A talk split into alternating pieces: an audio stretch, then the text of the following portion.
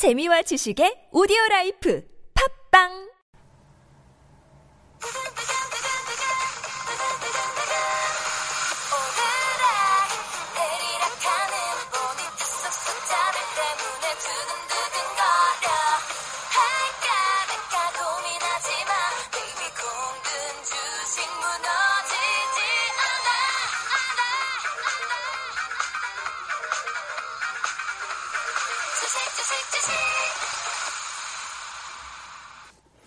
안녕하십니까. 성실대형 차영주입니다. 공든 주식 번외편 객장 이야기 50-4회 녹음을 시작하도록 하겠습니다. 아, 오늘은 좀 특별한 시간을 갖도록 하겠습니다. 그동안 제가 그 책을 계속해서 쓰고 있다라고 말씀을 드렸는데 드디어 이제 그 책이 9월 마지막 주에 여러분들 손에서 어, 잡으실 수 있게 됐습니다. 그 책 내용을 오늘 소개하는 시간을 갖도록 하겠습니다. 제목은 직장인 주식 투자의 정석이란 이름이고요. 미래의 창 출판사에서 어, 책이 발간이 되게 됐습니다. 어, 공든 주식을 들어오셨던 분들은 아시겠지만 이 책에 대한 중요한 아이디어는 이승훈 PD께서 먼저 제시를 했고요. 그 아이디어를 제가 쓸 수 있도록 흔쾌히 이승훈 PD께서 어, 제게 그 허락을 해주셨습니다. 거기에다가 제가 직장 생활 어, 한 20년 정도 한 것에 어, 경험을 더해서 책을 드디어 완성을 좀 하게 됐습니다. 어, 흔쾌히 또 허락을 해준 미래의 창에도 고마운 마음을 전하고요. 잘 아시겠지만 그, 그, 그동안 저희 공든 주식에서 여러 대가들의 책들을 소개를 했었죠. 워렌 버핏을 필두로 해서 피터 린치나 뭐 여러 사람들의 그 책을 소개를 시켰습니다. 그리고 또 기술적 분석에 관한 책들도 시중에 많이 나와 있고 또한 어, 개인 투자자들이 어, 나는 이렇게 해서 성공했다라는 식의 류의 책들이 많이 나와 있죠. 어, 그렇지만 그 직장인 여러분들하고의 어떤 그 괴리감이 있었던 것들이 사실입니다. 직장인 여러분들은 그 본업이 있- 있고 또 부업으로서 주식 투자를 하고 있기 때문에 그 전업으로서 주식을 하시는 분들하고는 좀 차이점들이 있죠. 어, 특히 무슨 펀드 매니저나 아니면 전업 투자가들처럼 어, 행동을 할 수 없는 부분들이죠. 그 특별히 그런 몇 가지 그런 관점에서 본다라면 직장인 투자자에 맞는 투자 방법이 따로 있다라고 생각을 하고요. 그리고 또 해서는 안 되는 그러한 투자 방법이 또 있다라고 생각이 듭니다. 그러한 점들을 제가 어, 여러분들에게 좀 도움이 되고자 어, 책에 그러한 내용들을 좀 서술을 했습니다. 책은 총 다섯 부분으로 나눠져 있습니다. 첫 번째 부분은 직장인들이 좀 인식해야 되는 어, 주식 투자를 어떻게 해야 되느냐에 대한 부분들이 어, 파트 1으로 나눠져 있고요. 파트 2는 주식시장의 특성을 좀 이해를 해야 된다. 사회와 어, 다른 면들에 대해서 언급을 좀 했습니다. 세 번째 파트 3에서는 직장인 여러분들에게 맞는 어, 투자 공부 방법에 대해서 좀 얘기를 했고요. 네 번째에서는 이러한 공부를 바탕으로 해서 직장인 여러분들이 어떻게 투자를 해야 되는지 그러한 부분에 대해서 설명을 했습니다. 그리고 마머, 그 마지막 다섯 번째 파트에서는 매매 계획을 세우고 심리를 어떻게 다스려야 되는지 이러한 부분들을 언급을 했습니다. 어, 일단 첫 번째 부분부터 좀 살펴본다라면 주식 투자에 대한 어, 올바른 이해를 바탕으로 어, 투자를 해야 되기 때문에 그러한 부분들을 첫 번째 언급을 했습니다. 어, 그래서 주식시장 첫 번째는 저희가 지난번에 다뤘던 어, 앙드레 코스톨라니가 얘기했던 주식시장은 조증과 우울증을 겪고 있는 즉 조울증을 겪고 있는 그런 주식시장에서 어, 직장인 투자자는 항상 주식 투자를 할 필요는 없는 거죠. 그러한 것들을 잘 다스리면서 내가 필요할 때 그러한 주식시장의 성격을 다루면서 투자를 해야, 해야 되는 부분에 대해서 언급을 했고요. 어, 그리고 직장인 투자자가 상대적으로 다른 여타 투자자들, 즉 기관 투자자들이나 외국인 투자에 비해서 절대로 불리하지 않다라는 부분들을 언급을 했습니다. 보통 통상 저희들은 그 펀드 매니저들보다 어, 직장인 투자자들이 좀 불리하다라고 생각하는 경향이 강하죠. 왜냐하면 전문적으로 어, 주식을 하시는 사람과 일정한 시간을 쪼개서 주식을 하는 것들을 비교했을 때 시간적으로나 지식적으로나 그리고 또 어, 돈에 대한 규모 면에서나 여러 가지 면에서 불리할 수도 있습니다. 하지만 어, 어떻게 돌이켜 생각해 본다라면 직장인 투자자만이 갖고 있는 강점들이 따로 있죠. 직장인 투자자 여러분들은 여러분들이 하는 일에 대해서 어, 상당히 전문가적인 수, 식견을 갖고 있게 되고요. 그리고 어, 저 같은 경우도 이제 직업적으로 주식을 하는 입장에서는 주식 시장을 거의 매일 관찰을 하고 참여를 해야 되지만 직장인 투자자 같은 경우는 주식시장이 불리하거나 아니면 어, 만약 일이 바쁠 경우에는 주식시장과 떨어져 있을 수 있는 부분들이 있습니다. 그러한 부분들이 상대적인 강점이 된다라는 거죠. 즉, 내가 어떠한 강점을 아, 가, 알고 있느냐가 중요한 부분들인데 그러한 부분들을 어, 여러분들이 파악하실 수 있도록 책에 언급을 했습니다. 이러한 것들을 바탕으로 해서 주식시장과 떨어져 있어야 하는 것이 상당히 좀 중요하다라는 점을 말씀을 좀 드렸습니다. 지금 어, 휴대폰을 통해서 주식시장을 바라볼 수 있기 때문에 그리고 돈이 투자가 돼 있기 때문에 주식시장에 관심이 가는 건 당연합니다. 하지만 그런 식으로 주식시장에 관심을 갖다 보면 아무래도 직장 생활에 소홀해질 수밖에 없게 되는 거죠. 따라서 여러분들은 본업은 직장이고 부업이 주식이 되기 때문에 본업에 충실하고 주식을 부업으로서 할 수 있는 방법, 즉 주식시장과 떨어져 있을 수 있는 방법에 대해서 어, 설명을 좀 드렸습니다. 이와 덧붙여서 어, 주식을 하시는 분들이 보면 성격이 좀 급해요. 이 급하다라는 게 어, 큰 수익을 단기간에 원하는 게 강하다라는 겁니다.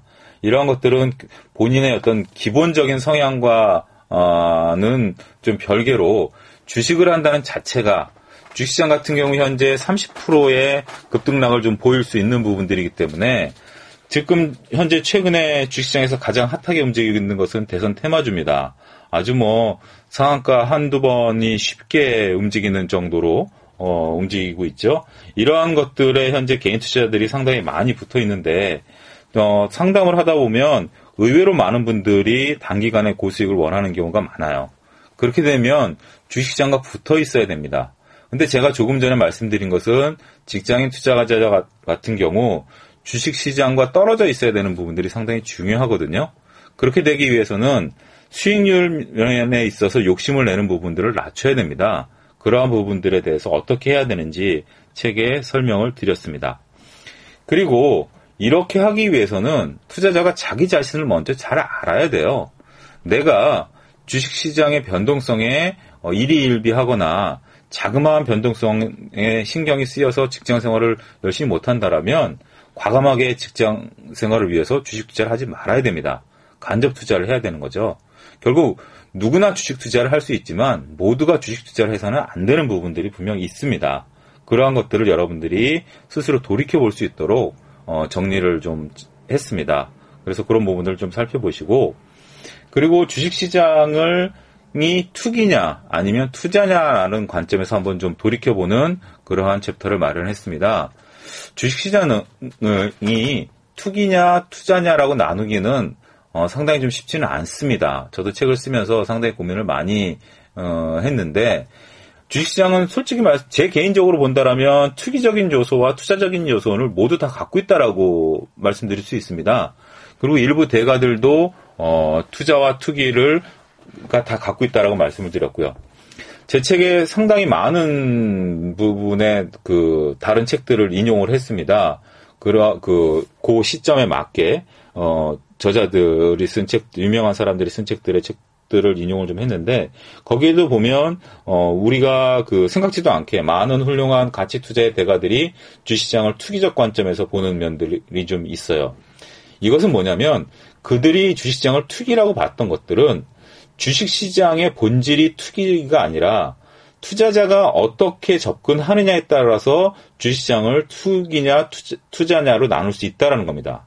즉 투자자가 투자의 관점에서 주시장을 접근하면 주시장을 투자의 관점에서 볼 수 있고 투기적인 관점에서 접근하면 투기적인 관점에서 어, 주식시장은 다가온다라는 점입니다. 따라서 여러분들이 어떻게 주식시장에 접근하느냐가 상당히 중요하다라는 점을 한번 좀 돌이켜 볼 수 있는 그러한 chapter를 마련을 했습니다. 어, 이게 이제 파트 1에 이제 있는 내용들의 일부분이고요. 파트 2로 넘어가면 주식시장의 이제 특성을 좀 이해하는 부분들을 언급을 했습니다. 어, 팟캐스트를 꾸준히 들어오셔, 들어오셨던 분들은 이해가 되는 부분들이 좀 일부 있는데요. 주식시장에서의 시스템과 사회에서의 시스템이 다르다라는 점을 언급을 했습니다. 주식시장에서 꾸준히 돈을 벌기 위해서는 공부를 꾸준히 해야 되지만 한편으로는 공부를 안 해도 돈을 벌 수가 있어요. 그런 양면성을 갖고 있습니다. 어, 그렇지만 주식시장에서 꾸준히 돈을 벌기 위해서는 공부를 해야 되는 면이 중요하고요. 그리고 사회에서 돌아가는 어떤 시스템, 어, 뚝심이랄지 아니면 일관된 생각들 이런 것들은 주식시장에서는 오히려 성공을 방해할 수도 있다라는 면이 있습니다. 이런 것들을 정확히 인지하고 주식시장에 들어오는 거와 인지하지 않고 들어오는 것은 다르다라는 거 그러한 점들을 case by case 좀 자세히 언급을 했습니다. 이 부분이 나름대로 어, 다른 책에서 언급하지 않았던 부분들이기 때문에 어, 주식시장의 특성을 이해하는 부분들에 대해서 좀 많은 챕터를 좀 할애를 했고요. 그리고 주식시장 같은 경우는 어, 예술적인 부분으로서 이해를 해야 된다라는 겁니다. 과학적인 요소보다는 예술적인 요소가 강하다라는 면을 말씀을 좀 드렸어요. 어떤 얘기인고 하니 주식시장은 일견 상당히 좀 과학적인 요소로 보여집니다. 재무제표를 분석을 하는 면에 있어서의 모든 것들이 숫자로 이루어져 있고요. 그리고 그 재무제표를 이용을 해서 어, 다양한 공식들을 마련해서 단순하게 EPS를 구하고 펄을 구하고 PBR을 구하고 그걸 가지고 EB, EBITDA를 구한다든지 아니면 FOF, FCF 현금 흐름을 구한다랄지 어, 이런 것들이 다 일견 과학적인 모습을 좀 나타내고 있습니다. 기술적 분석도 그렇죠. 이동평균선을 이용을 하고요. 그 다음에 각종 보조지표들을 이용을 하는 것들도 다 과학적으로 보여집니다. 또 이러한 것들을 이용해서 시스템 트레이딩도 가능하다라는 거죠. 컴퓨터를 이용해서. 그렇지만 그러한 것들을 분석해서 결과를 도출하고 판단하는 부분들은 예술적인 측면으로 넘어가게 된다라는 면이 어, 투자자분들께서 알아야 된다라는 거죠. 과학적인 모습을 하고 있지만 과학대로만 되지 않는다라는 부분들을 인식하고 주식시장을 바라봐야 된다라는 부분들을 어, 말씀을 좀 드렸습니다. 그리고 이제 외국인과 기관 투자자들에 대한 모습들을 어, 언급을 좀 했습니다. 어, 제가 최근에 팟캐스트에서도 말씀을 좀 드렸다시피 외국인과 기관들의 동향을 파악하는 법, 그리고 어, 그들의 어떤 그 특성이랄까요? 그런 것들에 대해서 좀 말씀을 드렸습니다. 그런 것들을 좀 보면서 결국 우리들은 외국인과 기관들의 그 모습들을 많이 좀 참조를 할 수, 하게 되죠. 개인 투자자들 입장에서. 어, 그렇지만 참조를 할 때 그들의 특성을 좀 알고 따르는 거와 어, 무작정 따르는 건 좀 다르기 때문에 그러한 부분들에 대한 언급을 함으로써 어, 좀 더 어, 그들의 특성을 좀 알고 어, 같이 어, 투자를 하자라는 부분들에 대해서 파트 2에서 다뤘습니다. 파트 3에서는 이제 공부하는 방법에 대해서 말씀을 좀 드렸습니다. 어, 공부를 해야죠. 어, 시간이 없는 게 사실입니다. 직장인들 같은 경우, 어, 주중에는 직장일에 바쁘고요. 주말에는 조금, 어, 개인적인 일도 좀 봐야 되고, 가정 일도 좀 봐야 되고, 휴식도 좀 취해야죠. 따라서 주식 공부할 수 있는 시간이 극히 적은 게 사실입니다. 그리고 상담하러 오시는 분들에게 여러 가지 제가 책을 권해드려 입니다만 어, 솔직히 한 달에 책 한 권 읽기도 쉬운 게 현실적으로 쉬운 일이 아니에요. 하지만 주식 투자로 돈을 벌겠다라고 마음 먹은 이상 어떻게 해서든지 공부를 해야 되는 겁니다. 어, 그러기 위해서는 어, 시간을 효율적으로 활용을 할 수밖에 없는 거죠.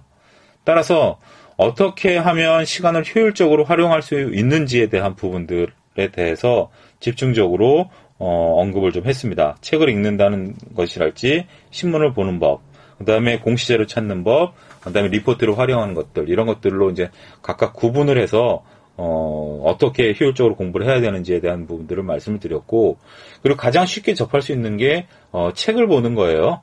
어, 근데 책도 현재 지금 어, 주식 투자를 하는 데 있어서 가장 큰 문제는 커리큘럼이 없다라는 거죠.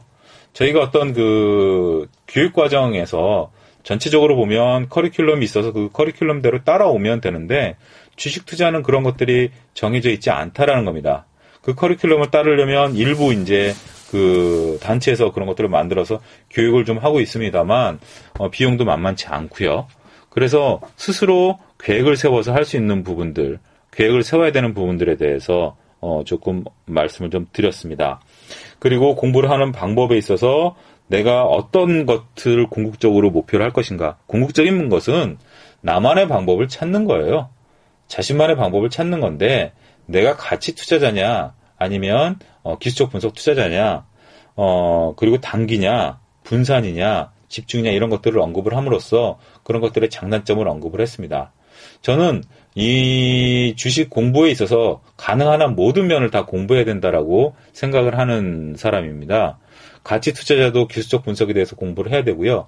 기술적 분석에 의한 투자자도 차티스트도 기본적 분석에 대한 공부를 해야 된다라고 저는 생각을 합니다. 어, 내가 어떠한 성향의 투자자에서 한 가지 방법을 이용한다 하더라도 모든 것을 알고서 내가 한쪽에 집중하는 거하고 내 분야만 알고 다른 분야를 모른다라는 것은 저는 조금 어, 어폐가 있다라고 생각하는 그러한 주의입니다. 따라서 가능한 한 많은 부분들을 좀 공부를 하실 수 있도록 어, 그렇지만 효율적으로 시간을 활용하는 면이 중요하겠죠. 그런 부분들을 파트 3에서 다뤘습니다. 어, 파트 4에서는 그 직장인 분들에게 맞는 투자 방법에 대해서 언급을 했습니다. 어, 여러 가지 투자 방법들이 있죠. 그 중에서 첫 번째로 언급한 게 이제 적립식 투자에 대해서 언급을 했습니다. 어, 매달 월급이라는 현금 흐름이 들어오죠. 그런 것들을 효율적으로 이용한다라면 상당히 긍정적인 효과를 바라볼 수 있게 되기 때문에 적립식 투자에 대해서 어떻게 할 것인가에 대한 부분들을 좀 언급을 했고요. 어, 그 다음에 추세매매나 trailing stop, 뭐 pyramiding 방식, 역발상 투자, 배당 투자, 그 다음에 뭐 ETF 투자 이런 것들의 각각의 어떤 장단점 그리고 그런 것들을 어떻게 구분해서 투자를 할 수 있는가? 이게 과연 기본적 분석에 의한 투자냐? 기술적 분석에 의한 투자냐? 이런 것들을 구분을 해서 여러분들께서 어, 투, 어, 자 방법을 어, 익히는 것들을 했고 그 중에서 자기가 어떤 게 맞는 것인지 그런 것들을 찾아갈 수 있도록 어, 책에 언급을 했습니다. 여기서 또 중요한 것은 투자자분들께서 아셔야 될 건 이제 배제의 원칙이라는 것을 하나 아셔야 되는 게 저는 중요하다라고 생각을 하는 게 모든 걸 다 할 수는 없습니다. 특히 직장인 투자자는 그렇죠. 우리가 만능일 수는 없어요. 어, 저희가 이제 가끔 야구를 듭니다만 4번 타자가 수비까지 잘하기는 어려운 거죠. 그래서 내가 수비로 나설 것이냐, 공격수로 나설 것이냐, 그리고 내가 모르는 분야까지 굳이 내가 그 분야까지 전문가가 될 필요는 없다라고 보여집니다. 알기는 알아야죠. 어, 4번 타자도 수비는 할 줄은 알아야죠. 하지만 전문가가 될 필요는 없다라는 거죠. 따라서 과감하게 쳐낼 것은 쳐내고 그 대신 내가 알아야 될 것은 정확히 알아가는 그런 과정들. 그게 배제의 원칙이다라는 부분들에 대해서 언급을 했고요. 이렇게 이제 투자 방법과 공부와 배제의 원칙을 통해서 여러분들만의 관심 종목 풀을 만들어야 된다라는 거죠. 그러한 관심 종목 풀을 만들어가는 과정, 어떠한 방법을 통해서 어, 앞서 말씀드렸다시피 직장인 투자자는 자기가 하는 일의 전문가죠. 그런 것들을 통해서 어, 그 다음에 주위에 있는 종목, 뭐 이런 것들 등, 기타 등등 해서 관심 종목 풀을 어, 만들어 가는 그러한 과정들에 대해서 어, 언급을 했습니다. 어, 그 다음에는 이러한 종목들과 어, 투자 방법을 익힌 다음에 중요한 건 언제 매도하느냐가 중요한 거죠. 매도를 통해서 어, 결국 어, 손익이 결정이 나는 겁니다. 주식을 매수하기 전에는 여러 가지 결정을 할 수가 있죠. 살 것인가 말 것인가 관망할 것인가. 하지만 그 주식을 매수한 이후에는 매도밖에 할 게 없습니다. 매도를 통해서 손익이 결정이 나는 거죠. 따라서 어떻게 매도하는 게 효율적인가? 라는 거에 대해서 기본적 분석에 의한 매도와 기술적 분석에 의한 매도는 방식은 다릅니다. 그런 것들을 구분을 해서 언급을 했고 지금 여러분들이 어디에 중점을 두고 매도 방식을 택할 것인가 그러한 부분들을 익힐 수 있는 방향에 대해서 어, 말씀을 드렸습니다. 그리고 각 그 주식 투자를 하다 보면 각종 상황에 접하게 돼요. 구조 조정이랄지 아니면 정부 정책이 바뀐다랄지 새로운 기술이 나온다랄지 신규 상장 종목이랄지 이러한 것들에 대해서 각각 어떻게 투자할 수 있는가 그러한 상황에 대응하는 투자 방법 이런 것들에 대해서도 언급을 했고요. 어, 그리고 파트 4 마지막 부분에 직장인 여러분들께서 피해야 될 매매에 대해서 말씀을 드렸습니다. 어, 이런 부분들은 어느 책에서도 언급을 안 했다라고 어, 보여지는데요. 어, 대표적인 예로 데이 트레이딩을 좀 들 수가 있습니다. 데이 트레이딩이 나쁜 건 아니에요. 데이 트레이딩을 훌륭하게 하시는 분들이 있어요. 하지만 직장인 여러분들에게는 맞지 않다라고 저는 생각을 합니다. 데이 트레이딩을 하기 위해서는 제가 파트 2에서, 아니, 파트 1에서 말씀드렸던 주식 시장과 떨어져 있어야 되는 부분하고 맞지 않는 부분들이고요. 그리고 직장 생활에 충실하기 어렵습니다. 그리고 띄엄띄엄 주식을 보면서 데이 트레이딩을 하기는 어렵습니다. 따라서 이것은 배제의 원칙에 의해서 직장인 여러분들은 데이 트레이딩을 하기가 현실적으로 좀 어렵다라는 부분들 그리고 신용 매매를 좀 조심해야 되는 부분들 이런들 기타 등등들에 대해서 직장인들이 피해야 될 매매 방식들 그러니까 이게 그동안 그 이 직장인들 투자자들이 혼란을 갖고 왔었던 원인 중에 하나죠. 어, 어떤 책들을 보면 데이 트레이딩에 대해서 얘기를 하고 어떤 책들에 대해서는 그런 것들을 훌륭하게 해 나가는 것들이 있어요. 그게 잘못된 건 아니에요. 그거는 전업 투자자들에게 맞는 방식이지 직장인에게 맞는 방식은 아니다라는 게 제 개인적인 의견이거든요. 따라서 내가 전업 투자자라면 그런 책이 맞지만 직장인이라면 그런 책들은 배제하고 아무리 그런 뭐 하루에 뭐 뭐 50만 원을 번다, 뭐 월급을 번다 이런 거가 나를 유혹한다 하더라도 배제의 원칙에 의해서 배제시킬 건 배제시켜야 된다라는 게 제 주장입니다. 그런 것들을 제 책에 담았습니다. 마지막에 이제 파트 5에서는 매매 계획을 세우는 방법, 이런 것들을 다 통합해서 매매 계획을 세우고 심리를 다스리는 방법, 이런 것들에 대해서 언급을 했습니다. 어, 이렇게 해서 파트 총 다섯 개의 파트로 좀 구성이 되어 있습니다. 어, 가능한 한 직장인 여러분들, 뭐 꼭 직장인이 아니시더라도, 어, 주부들도 그렇고요. 그, 자기가 하는 일이 있, 는 분들, 그러면서 어, 주식을 하시는 분들에게 좀 도움이 되는 내용들이 있지 않을까 그렇게 생각이 듭니다. 그러니까 전업으로 그러니까 그 어떤 펀드 매니저나 아니면 어, 전업 투자가 분들에게는 다소 컨셉이 맞지 않을 수도 있습니다. 음, 주식시장 전반에 대한 얘기는 컨셉이 맞지만 특히 어, 이책 같은 경우는 자기 일이 있고 그리고 어, 나머지 여유 시간에 여유 자금을 가지고 주식을 하시는 분들에게 포커스를 맞춰서 책을 썼기 때문에 그런 분들에게 맞지 않느냐라는 게 개인적인 생각입니다. 어, 이제 다음 주 날짜가 아직 확정되지는 않았습니다만 다음 주 중으로 서점에 책이 이제 9월 마지막 주에 이제 깔릴 것으로 어, 출판사로서 얘기를 들었고요. 어, 10월 달에 토요일 날 어, 8일이 될지 15일이 될지 아직 결정이 나지는 않았지만 저희 유진투자증권 잠실 지점에서 어, 간단하게 어, 사인회 겸 투자 설명회를 할 예정입니다. 음, 그런 것들은 저희 성실대형 주식 컨설팅 카페에 공지를 할 예정이고요. 그 다음에 11월 말에 출판사 주최에 의해서 어, 출판 기념회를 어떤 강당 같은 데를 이제 대여를 해서 할 예정입니다. 그것도 어, 성실 대형 주식 컨설팅 그 카페하고 팟캐스트 어, 공지란에 공지를 하도록 하겠습니다. 그래서 어, 제 사인을 받고 싶으시다면 오시면 제가 사인을 해드리도록 하겠고요. 어, 그동안 좀 오랫동안 기다리신 분들이 좀 계십니다. 어, 너무 오래 기다리게 해서 죄송한 말씀을 드리고요. 다시 한번 이 책의 어, 아이디어와 책을 어, 제목을 흔, 그리고 내용을 흔쾌히 쓰도록 허락해준 이승훈 PD하고 어, 그리고 도움을 많이 주신 포카라님께 감사의 말씀을 좀 드리면서 어, 이번 녹음을 마치도록 하겠습니다. 하여튼 주말에는 또 다른 내용을 가지고 찾아뵙고요. 다음 주에 여유가 되시면 많이 좀 책을 좀 구매해 주시길 기대하겠습니다. 감사합니다. 녹음을 마치겠습니다.